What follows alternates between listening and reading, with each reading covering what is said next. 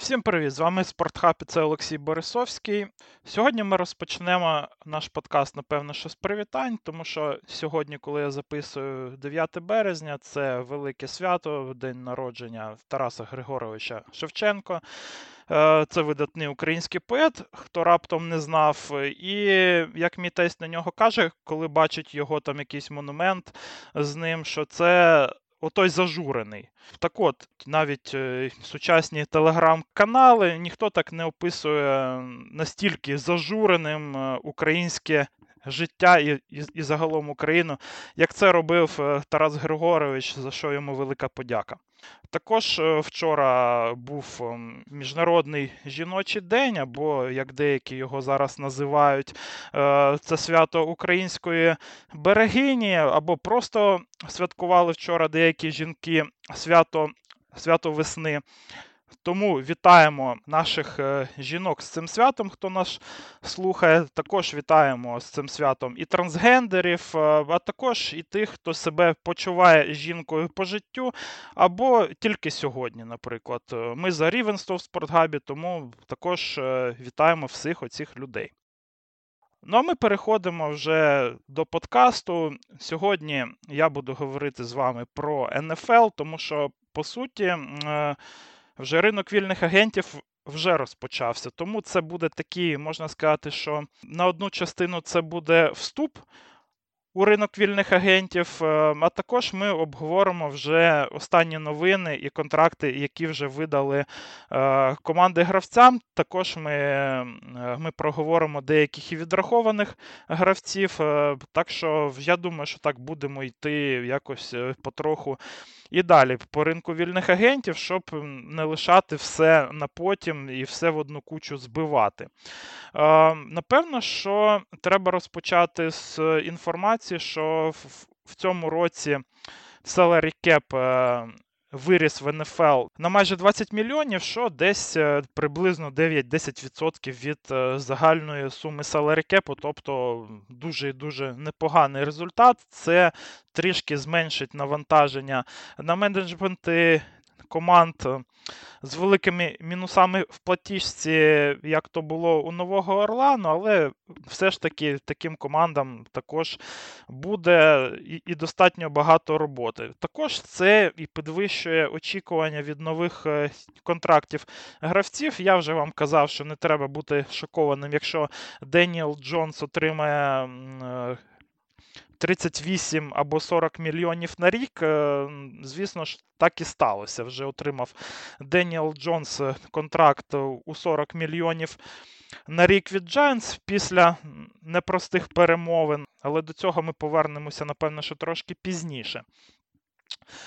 Також, напевно, що почнемо з загальної інформації якоїсь по нападу, який стан саме ринку вільних агентів та е, та на драфті, тобто які позиції там там будуть е, трохи краще при. Представлені, які гірше, на що взагалі можуть очікувати фанати команд, яким, наприклад, треба буде ранінбек або е, або ресівер. Почнемо тут з квотербеків. Е, не самий гарний клас, е, напевно, що серед е, вільних агентів, але також його і і поганим назвати не можна. Вже Дерек Кар вже підписався в Новий Орлеан, а наразі, напевно, що кращими з вільних агентів на цій е, позиції є Том Брейді, якого все ще, мабуть, не треба списувати, що він повернеться.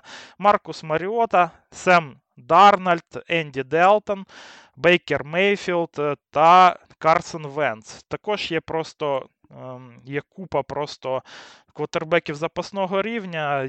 Таких як тут і Кейс Кіном, і Тедді Бриджвотер. Напевно, що вище цього рівня є Джакобі Бресет, якого також можна додати до Тайру десь е, з Маркусом Маріотою одним. Так що в цілому, команда, якій треба стартовий квотербек на один рік, вона тут зможе знайти собі якісь е, варіанти для того, щоб і злити сезон комфортно, і щоб е, фанати команди не дуже прям в них шла очей кров, коли б вони дивилися на перформанси квотербеків, скажімо так. При цьому, при всьому, є дуже непоганий драфт цього року для квотербеків, де є десь 4-5 квотербеків рівня першого раунду. Напевно, що вони там десь підуть. Якщо ваша улюблена команда нікого не візьме собі на ринку вільних агентів, то не дуже засмучуйтесь, можливо, є якийсь план саме попрацювати на драфті.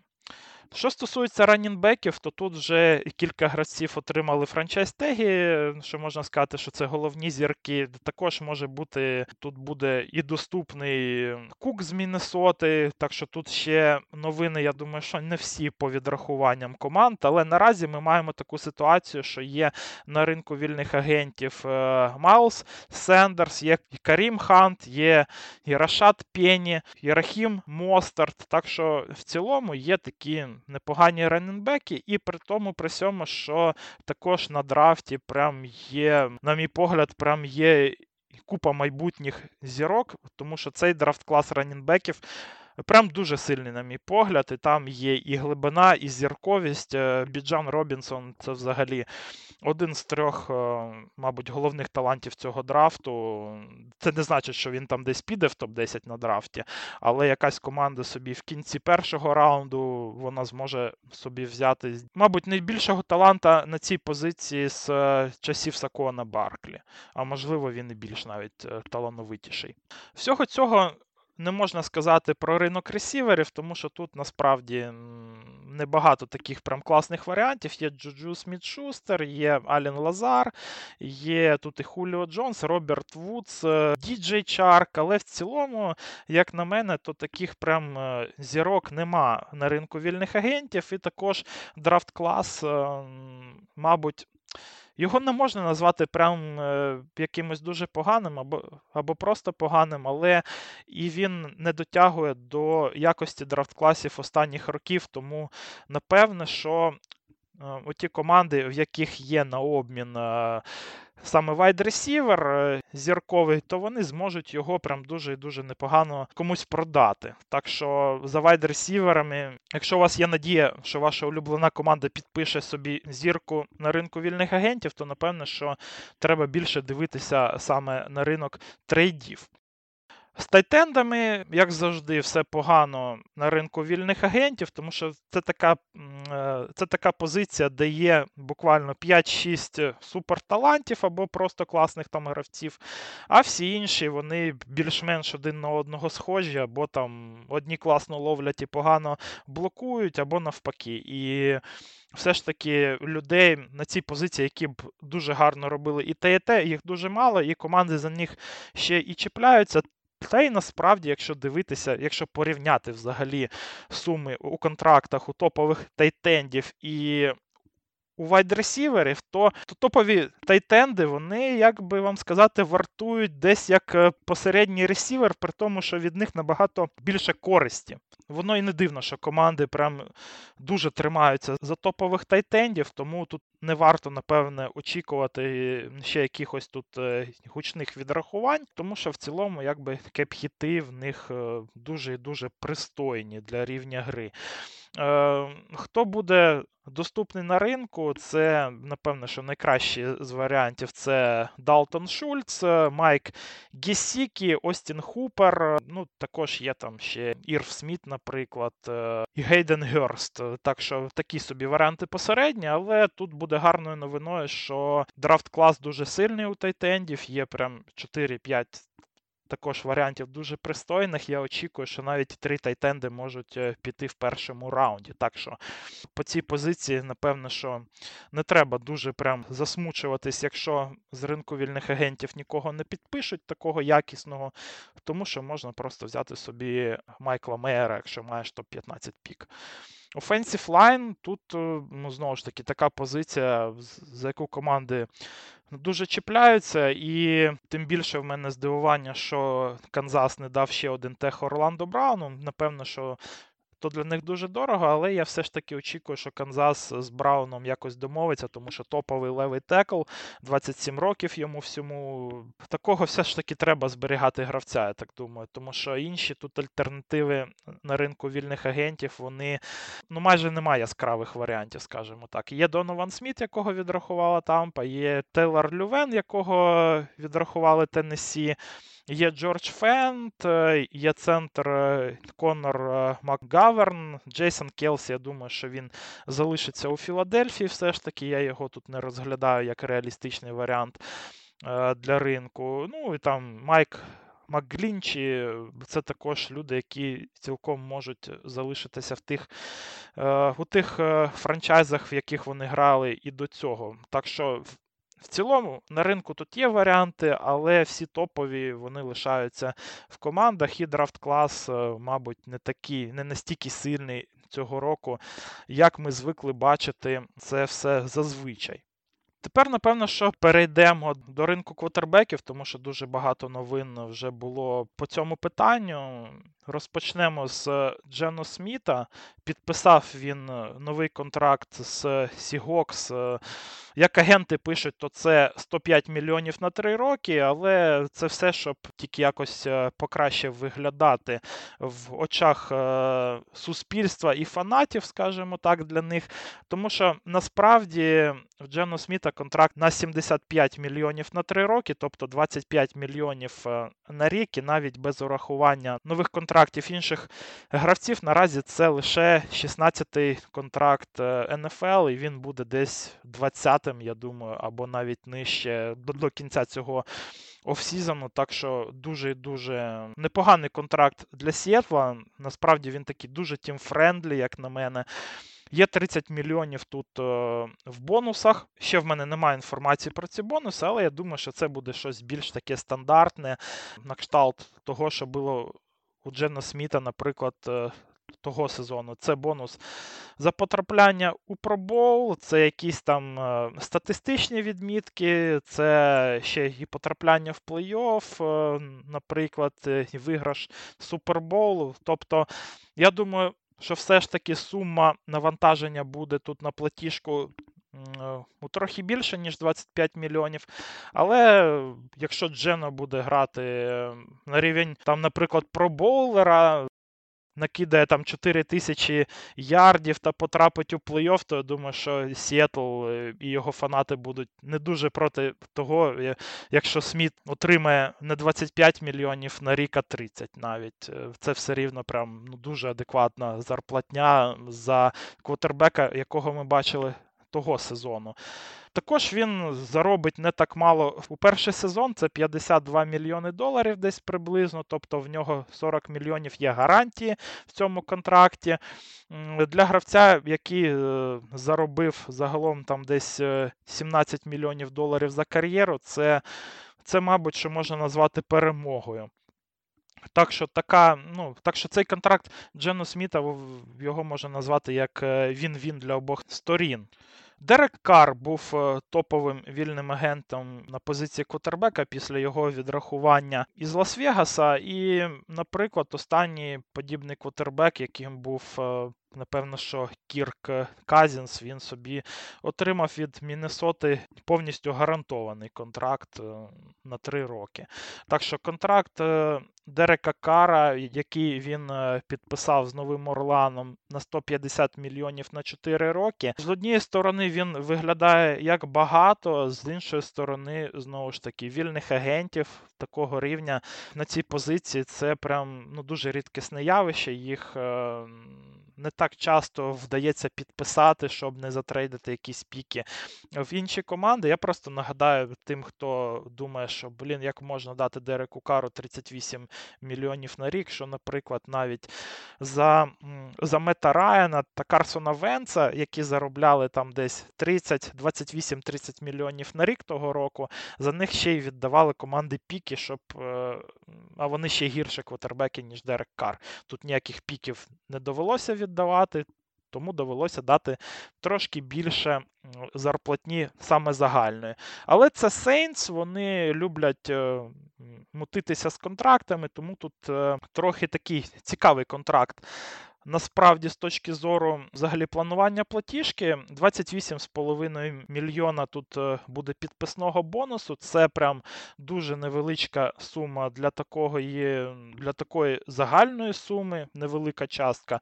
Але 100 мільйонів тут є у гарантіях. Це вже дуже непогано, як на мене. І мене тут е, дуже цікавила саме структура цього контракту, і ми насправді, із-за того, що я очікував, яка буде структура всього контракту і в Деніела Джонса, я і затримав запис цього подкасту на один день, тому що.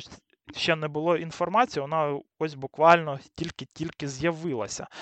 Така маленька сума у підписному бонусі вона говорить про те, що буде в Дерека Кара дуже маленький кепхіт в перший сезон. Це всього 7,2 мільйони доларів. Що для команди, яка майже на 50 мільйонів була в мінусі до початку е, цього офсізона, це прям е, дуже класно. Така структура контракту вона дає змогу Saints зробити більшу базову зарплатню у три наступних сезони, тому що, наприклад, в перший сезон це всього півтора мільйона доларів, в два наступних це по 30 мільйонів доларів, і в четвертий сезон це 50 мільйонів доларів. Їм це дає змогу, наприклад, е, вже в наступному сезоні провести. Нову реструктуризацію контракту і перевести цю базову зарплату в sign бонус і знизити кепхіт на 20 мільйонів доларів вже наступного сезону. Тобто Наразі в контракті Дерека Кара це 35,7 мільйонів доларів на наступний сезон, але одним мувом, скажімо так, менеджменту ця сума знизиться е, до 15,7 мільйонів доларів, що знову ж таки буде прям дуже дуже непогано для платіжки.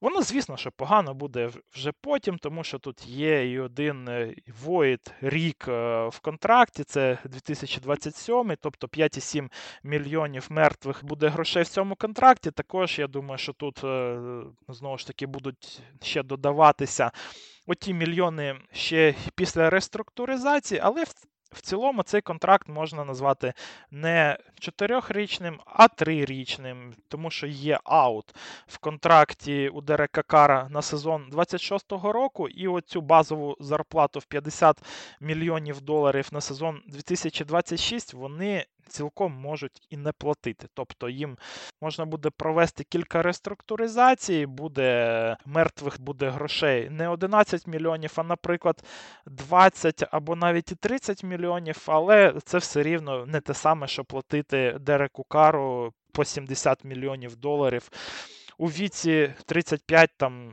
або 36 років. І в цілому, ну, така подібна структура в його контракті вона дозволяє також ще й підписати extension в 25-му році, щоб зменшити знову ж таки cap hit і залишити його е, ну, якби квотербеком команди ще ну, десь до 36 років, що наразі не є якимось вже дуже великим віком для квотербеків НФЛ. Тим паче, що в цілому гра Дерека Кара вона не дуже залежить від атлетизму. Тому подивимось, як на мене, то це непоганий контракт для обох сторін. Кар тут е, отримує достатньо багато саме грошей гарантованих, які також будуть збільшуватися е, по ходу того, як от оця базова зарплатня вона буде перетворюватися в санін бонуси, а, а, а також має дуже гарні шанси отримати ще один доволі непоганий екстеншн від Saints. Ну, а самі Saints вони отримують е, собі дуже непоганого QB за кепхіт в 7,2 мільйонів на цей рік. Це просто смішний кепхіт. І з можливістю зменшити кепхіт е, до 15 мільйонів на наступний рік. Також тут треба сказати, що вони ще відрахували тут е, Хамейза Вінстона, і економія за його відрахування на цей рік вона десь в два рази більше, ніж е, кепхіт в Дерека Кара. Так що в Сейнс в цілому я б не сказав, що така і погана ситуація з платіжкою. Вони наразі вже там провели цілу серію таку підписання нових контрактів е, і перегляду вже дійсних контрактів. Наразі вони вже знаходяться в мінус 22 мільйонах е, у платіжці. Їм треба привести цю платіжку в порядок до 15 березня. Також е, ця сума вона не включає нового контракту в Дерека Кара, але як ми бачимо, це всього-навсього 7,2 мільйонів на цей рік, тому його буде вписати в платіжку не дуже складно Новому Орлеану саме в цей рік і, мабуть, в наступний також. Деніел Джонс ем, один з найцікавіших квотербеків для аналізу в цей offseason, тому що з одного боку в нього нема такої великої історії е, солідної гри, але з іншого боку, це квотербек, який прям дуже додав з Брайаном Дейболом. Це все ще молодий квотербек, йому лише наразі 25 років, буде 26 до кінця цього офсізону це ну прям дуже нормальний вік, е, коли ми говоримо, наприклад, про Джено Сміта, якому 33 роки, про Дерека Кара, якому буде 36 років у кінці його контракту дійсного е, з Новим Орлеаном. То, в принципі, Giants тут е, підписали з Деніелом Джонсом контракт на 4 роки і на 160 мільйонів доларів, і йому буде всього-навсього 29 років наприкінці цього контракту. Це якщо він ще і залишиться в клубі. 36 мільйонів тут є підписного бонусу, гарантованих 82 мільйони. Так що, в цілому, як ми бачимо, то Деніел Джонс отримав е, ну, такий контракт е, трохи схожий з Дереком Каром, трохи більше в нього загальної зарплати, менше в нього тут е, і гарантованої зарплати, трохи більше сайнін бонуса. Взагалі, як е, в світі НФЛ говорять, єдина цифра, яка важлива, це цифра гарантії.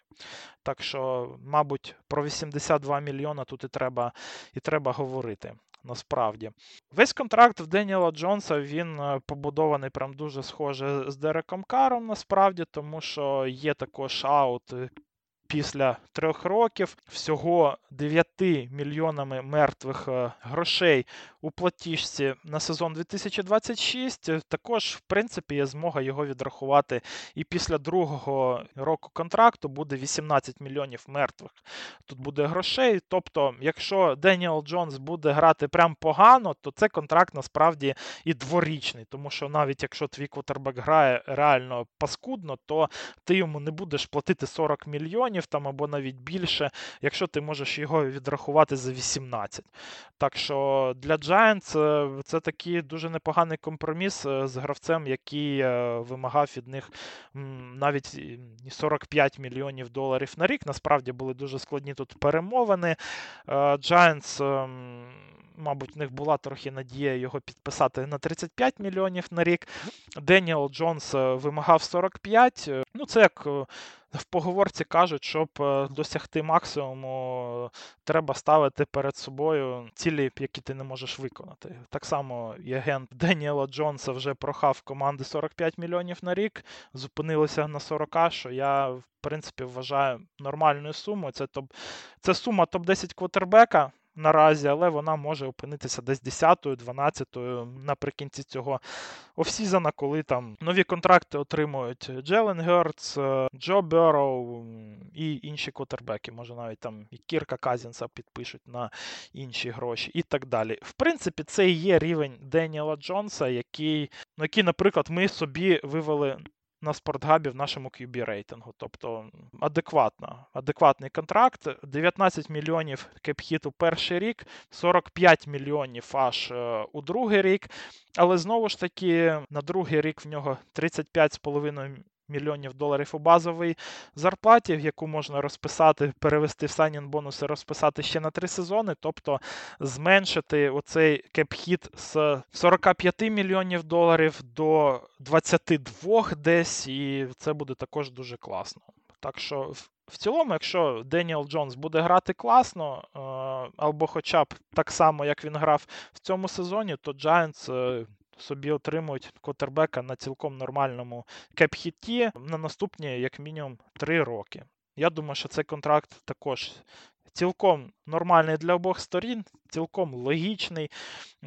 І це ще раз, мабуть, говорить про те, яку непогану роботу тут е, проробив агент Дерека Кара, який вибив аж 100 мільйонів е, у гарантіях від Сейнс. Тому що Кар це все ж таки гравець, мабуть, е, наступного рівня, аніж Деніел Джонс, і тим паче з урахуванням їх віку. Ламар Джексон отримав неексклюзивний франчайз тех від е, Балтімора у розмірі 32,4 мільйони доларів. Знову ж таки, 32,4 мільйони доларів це навіть не топ-10 наразі зарплата в НФЛ для квотербеків. Так що оця сума франчайз тегу взагалі виглядає, як на мене, замалою для квотербеків в цьому сезоні. І Ламар Джексон насправді стає такою, можна сказати, що жертвою цього всього процесу. Дуже складні також е, перемовини були між Балтімором та Ламаром. В принципі, менеджмент Рейвенс він пішов тим шляхом, що дав йому не ексклюзивний франчайз тех і дозволив йому вести перемовини з іншими командами. Тобто, якщо ти вважаєш, що ти, е, ну там, наприклад, е, вартуєш 40-45 мільйонів, то покажи нам. Якщо хтось тобі стільки дасть, значить це дійсно твоя ринкове велю, твоя ринкове велю, і ми цей контракт ну, просто будемо повторювати, заматчимо його і лишимо його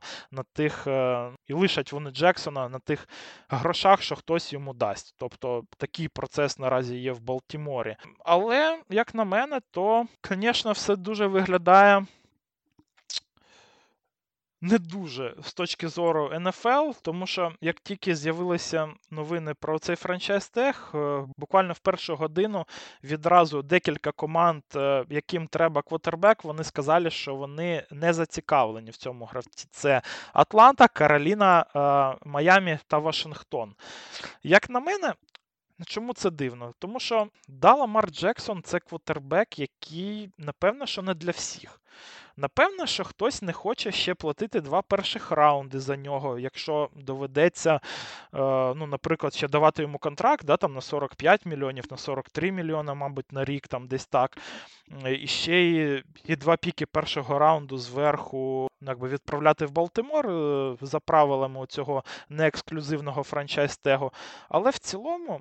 Ось саме ці команди, як типа Атланта, яка і так е, грала з Маркусом Маріотою в тому сезоні, в яких є і Дезмонд Рідер, який також бігунок більше, ніж квотербек, їм такий квотербек би дуже підійшов. А Ламар Джексон в своїй ролі це все ж таки е, і колишній MVP, і загалом можна Джексона назвати топ-10 квотербеком НФЛ прям дуже сміло.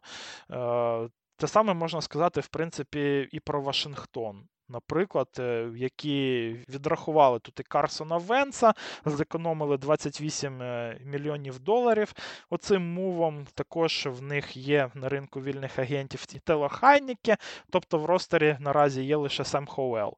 І, в принципі, для Вашингтона і Еріка Бієнімі це була б непогана такий, ну, непоганий варіант з Ламаром Джексоном, як і для Бієнімі, наприклад, е, вже відразу показати, що можна грати в нормальний футбол із Ламаром Джексоном. Тому мені дивна ось така реакція, прям миттєва від е, такої кількості команд, яким треба квотербек, е, тим паче, що знову ж таки QB рівня Ламара Джексона з'являється. На вільному ринку можна сказати, що ну прям дуже рідко. Я навіть не пам'ятаю, коли топ-10 квотербек був е, вільним, е, яким він є наразі. І навіть е, там тому самому Вотсону дали взагалі 230 е, мільйонів того року, віддали там за нього ще і три піки першого раунду. Така, якби ситуація трохи дивна. Чим я це для себе пояснюю? По-перше, це, мабуть, е, взагалі покарання для Ламара Джексона, що він. Е, веде оці перемовини сам. Тобто одночасно тут менеджмент в Балтімора це дуже вміло використовує, і одночасно агенти так як в нього нема агента, то і агенти до нього якби відносяться так собі. І, мабуть, є якісь тут е, ще ігри у кулуарах навколо Ламара Джексона, що він все ж таки підписався з якимось впливовим агентом, який вже може вплинути, наприклад, на Атланту, на Вашингтон, знайти для нього ще якісь варіанти. Але знову ж таки, це десь 7-8% від е, суми контракту. Це такий стандартна така такса для агентів НФЛ. Це дуже багато на цей контракт. Ламар Джексон насправді це доволі розумний чоловік, який вважав, що він сам може. Але ось якось проти нього так грають. Насправді це мені трохи нагадує ситуацію з НХЛ і РФА в НХЛ, де є така негласна домовленість між менеджментами команд не давати РФА іншої команди пропозицію, тобто не як в NBA. І оце щось мені таке нагадує. І це все ж таки впливає на ринок е, в Ламара Джексона, і я не здивуюся, якщо він собі все ж таки не знайде кращої пропозиції, ніж оцих 32 мільйони доларів. Але і для Балтімора це також гра. Ну, прям дуже ризикована, тому що одночасно Ламар Джексон може взяти і відмовитись е, за таку зарплату грати. А чого вартує навіть Балтімор без Ламара Джексона, ми вже бачили в оці два роки. І також, е, взагалі, те, що говорить. В пресі Ерік Декоста, я це це не дуже підтримую. Настільки хуєсосити свого квотербека і ресіверів. У пресі відкрито, як на мене, це не дуже правильно, і це не додає і поваги між е, менеджментом і квотербеком, а також і, е, можливо, Бламар Джексон і пішов би на якісь би поступки в цих перемовинах. А так, ну, я думаю, що навряд чи. Так що, в цілому, я ось думаю, що в такі ігри з франчайз-тегами це можна гратися з ранінбеками, а з квотербеками, від яких прям дуже залежить і гра команди, і результати на полі, це прям дуже ризиковано. Тому цікаво подивитися, до чого це все призведе. Як на мене, то все ж таки вони можуть домовитися, але трохи пізніше на контракт десь в 41-42 мільйони доларів на рік.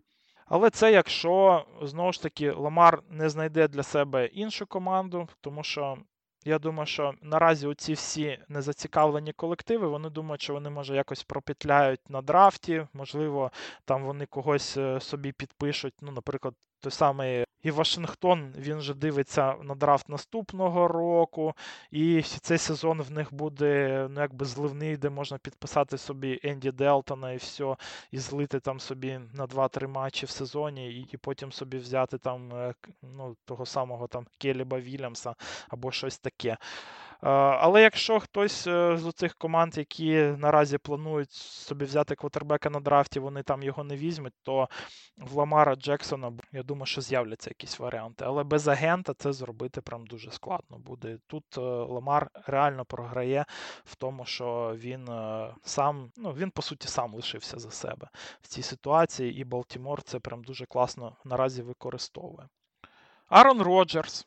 Також ми тут не можемо не поговорити про Аарона Роджерса, який на початку сезону дуже обіцяв, що цього року не буде ніякої драми, що я дуже швидко вже буду вирішувати оце питання з приводу свого майбутнього, що я не буду чекати до останнього дня. Ну, як ми бачимо, то цього року, мабуть, все затягується навіть е, ще і надовше, ніж це було того року. Залишилося менше тижня до відкриття ринку вільних агентів. Роджерс все ще не розуміє, чого він хоче. Навіть його оцей Dark Retreat він йому не допоміг. Наразі йдеться про перемовини з Джетс. Джетс, ну, такий ніби єдиний варіант в Аарона Роджерса, окрім е, того, щоб залишитися в Грінбей. Наскільки я зрозумів взагалі з цієї, ситуації, то Аарон Роджерс 100% е, для себе вирішив лише, що він не буде завершувати кар'єру.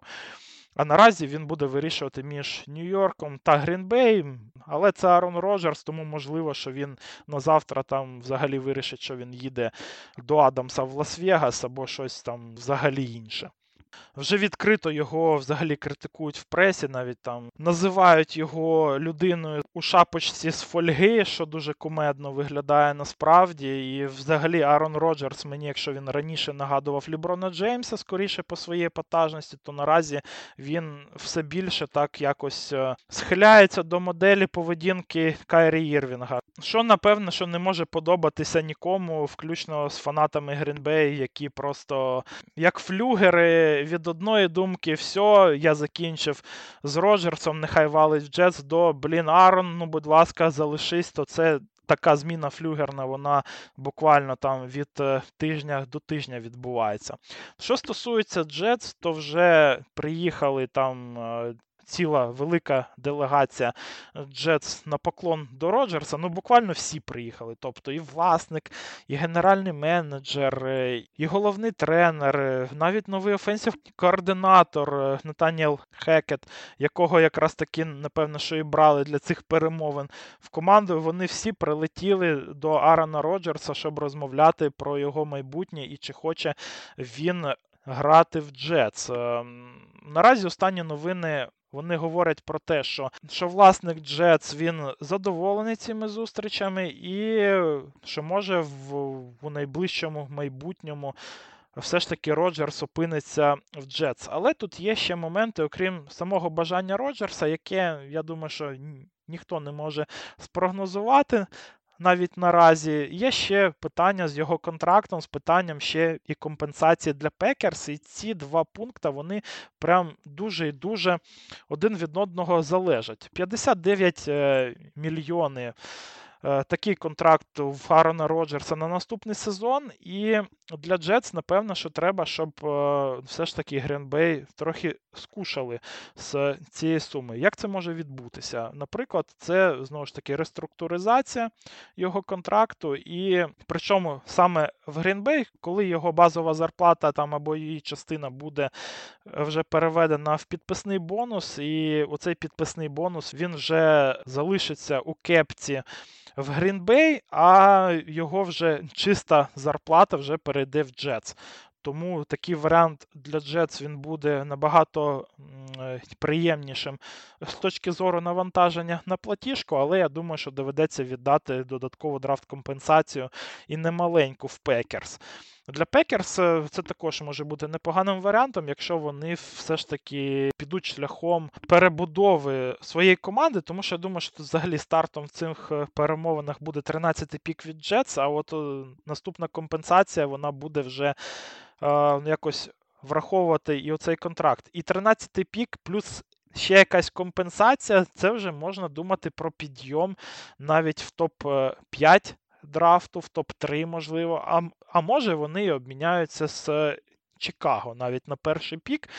І зможуть собі взяти вже квотербека майбутнього. Тобто тут є такі ще моменти заманливі і для Грінбей. Вони будуть коштувати грошей, але за оці гроші в платіжці ви більше зекономите на контракту новачка вже в нового квотербека, тому що всю цю браваду з приводу Джордана Лава, і який він класний квотербек, і наскільки ми в нього віримо. Я насправді, по-перше, все це. Не дуже купляю.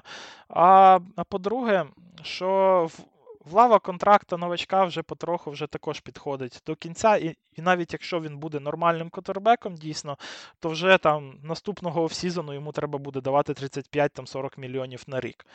Так що це такий собі варіант, скажімо так. Так що подивимось, що буде з контрактом Арона Роджерса, з його майбутнім. Це прям дуже цікава тема, в яку насправді навіть з двома варіантами наразі ніби нагальними, які в нас є, її спрогнозувати прям ну, дуже складно, тому що з Роджерсом завжди може виникнути і третій, і п'ятий варіант.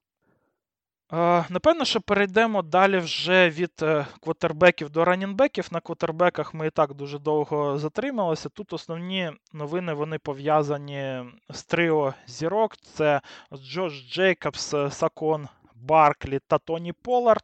Всі три отримали franchise tag и на 10 мільйонів доларів. Знову ж таки, для команд це непоганий варіант, тому що всі три вони хочуть е, все ж таки трохи більше гроші е, на ринку вільних агентів е, у новому контракті. А давати якби ранінбеку наразі там навіть 14-15 мільйонів доларів це якось складно у сучасній НФЛ. Всі від цього якось вже відходять. Та і в цілому, і навіть Теннесі наразі вже виставили на ринок обмінів і Дерека Генрі, наприклад. Сакон Берклі веде перемовини з Giants, там він хоче 14 мільйонів доларів на рік.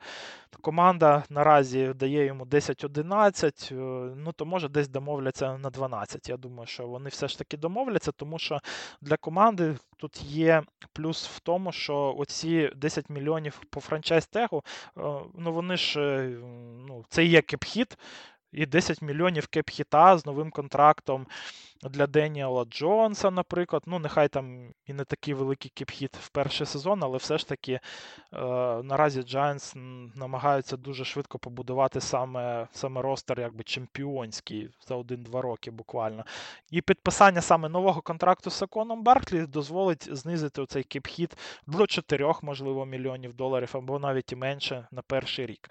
Так що тут є апсайт, але є питання е, по травматичності Барклі.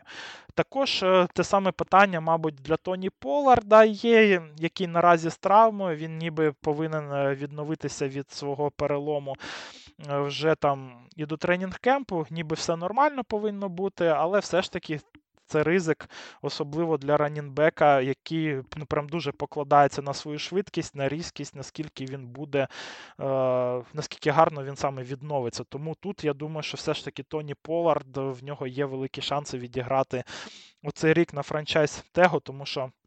Давати йому більше 10 мільйонів доларів там на 4, наприклад, роки, це якось дуже ризиковано у цій ситуації на місці Далласа, їм також треба економити, звісно. Всім цим командам треба економити, знижувати оцей кіпхіт, але на місці Далласа, як на мене, то набагато краще зрізати Езекіля Еліота і якось оцим компенсувати те, що вони будуть цього року платити 10 мільйонів для Тоні Поларда, і плюс взяти ранінбека на драфті десь в п'ятому раунді.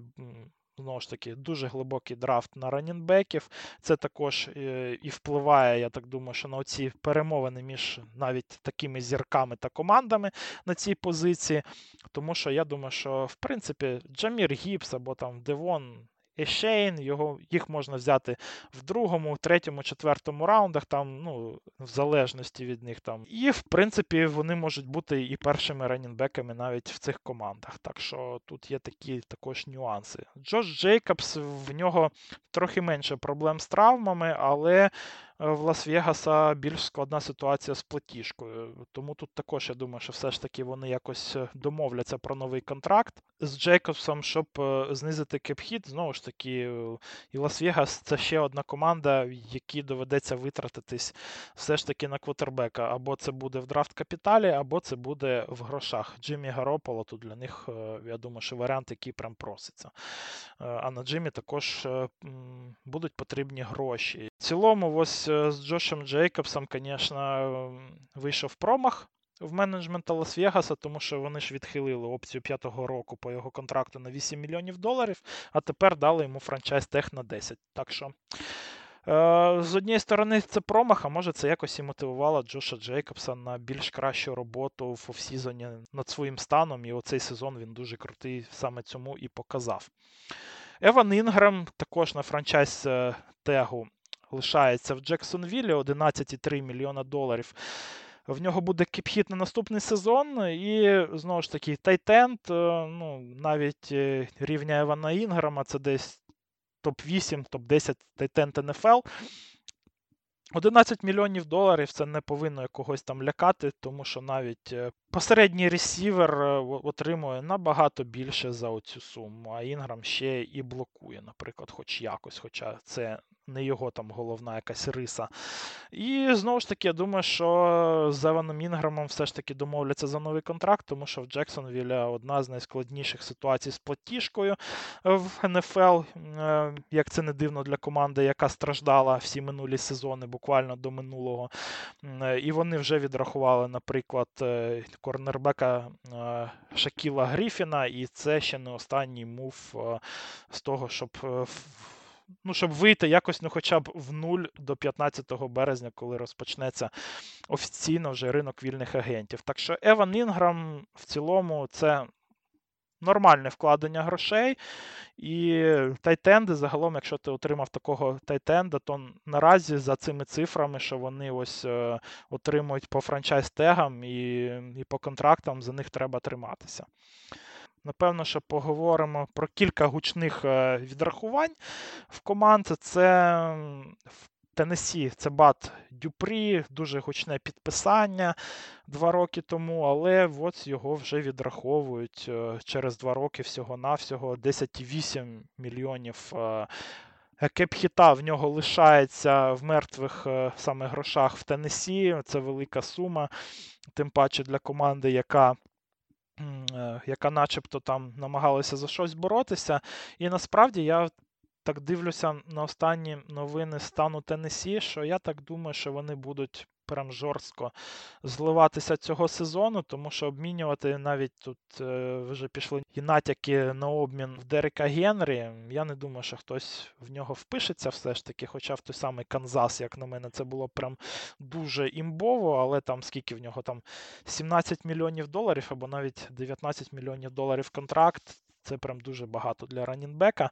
Але оці новини, що ну, що вони навіть можуть обміняти або навіть відрахувати е, Деріка, вони говорять про те, що команда налаштована злити наступний сезон, е, трохи розчистити собі платіжку, яка прям наразі дуже забруднена мертвими грошима, або просто не дуже якісними гравцями у ростері, і вже якось будувати свій напад з наступного драфту. Може вони розпочнуть е, цю побудову ще у цьому році, або, але, мабуть, квотербек, вже питання з квотербеком вже залишиться на наступний сезон. Малік Віліс ем, не показав себе гравцем рівня НФЛ. Еріка Кендрікса відрахувала Міннесота. Можна сказати, що це легендарний лайнбекер для Вайкінгс.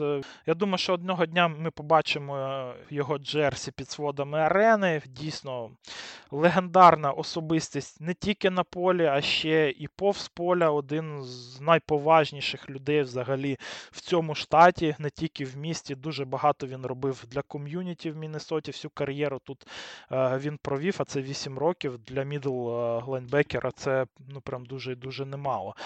Але в останні два роки він поступово здавав. Е, того року він взагалі не справлявся зі своїми обов'язками у схемі Еда Донателла. Я думаю, що, можливо, в Брайана Флореса він би грав і покраще, де треба було е, би наприклад, більше агресії та більше давити на квотербека, що в Еріка Кендрікса дуже непогано виходило по кар'єрі. Але кепхіт е, в 12 мільйонів доларів, майже там було 13 мільйонів доларів. Це дуже багато для Міннесоти, яка також е, намагається ну, хоч якось вийти в нуль е, до початку, до початку ринку вільних агентів. плюс Міннесоті треба, прям, е, як на мене, то кардинальна перебудова захисту. Треба більш атлетичних, агресивних гравців, яких е, у цьому ростері ну, прямо ну, дуже мало. І під схему Брайана Флореса якраз таки треба більш атлетичні лайнбекери. Тому тут мене не здивував оцей мув. Він був, напевно, що самим очевидним.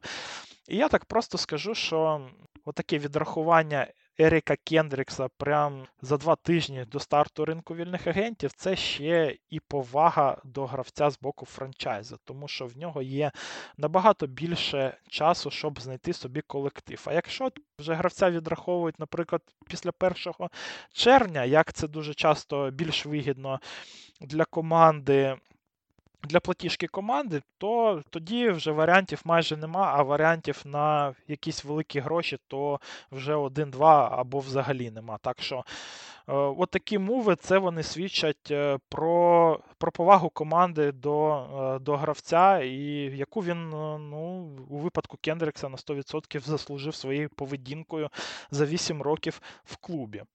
Напевно, що такий самий підхід е, тут е, вже е, заслужив і Френк Клерк від Канзасу. Це можна сказати, що також культовий дефенсів енд для Чівс. Він був в одній з головних зірок цієї команди у минулі роки, але він вже потроху знову ж таки здавав, і кіпхіт в майже 30 мільйонів доларів це занадто. Ось у подкасті у підсумках Супербоулу. Я казав, що відрахування Френка Клерка це один е, з легких способів звільнити гроші, і 21 мільйон зекономлених грошей. Я думаю, що на ці кошти можна буде підписати собі нового pass rusher а в offseason, який точно буде не гірше Кларка в останній рік, який він був. Е, ну, Знову ж таки, лишається 7,7 тут мільйонів мертвих е, буде грошей в Канзас, але в Канзаса ледь не сама здорова взагалі ситуація з платіжкою. В НФЛ це для них невелика проблема. Не змогли вони, звісно ж, домовитись про новий контракт, але, в принципі, ну, це не повинно якось впливати на шанси Канзаса на наступний рік, наприклад. Ось Орландо Браун і його підписання на новий контракт це питання, як на мене, то набагато більше, ну, взагалі важливіше для Канзаса, як і питання з ресіверами, тому що вони зацікавлені в Джуджу Сміт Шустері, в його поверненні в команду. Ем, і насправді не складно зрозуміти, чому, якщо ну, ви слухали початок цього подкасту, де Джуджу Сміт Шустер був одним з найкращих ресіверів на ринку вільних агентів або доведеться вже витрачати піки на гравців цього амплуа на драфті або або у трейдах. Але щось треба робити, і оцей 21 мільйон, який звільнився від е, Френка Клерка, в цьому 100% допоможе. На цьому, напевно, що все. Я і так майже годину вже з вами проговорив. Е, і е, ми так, я думаю, що ми так будемо йти поступово, як будуть з'являтися якісь новини. Чекаємо все ж таки якихось новин від Аарона Роджерса.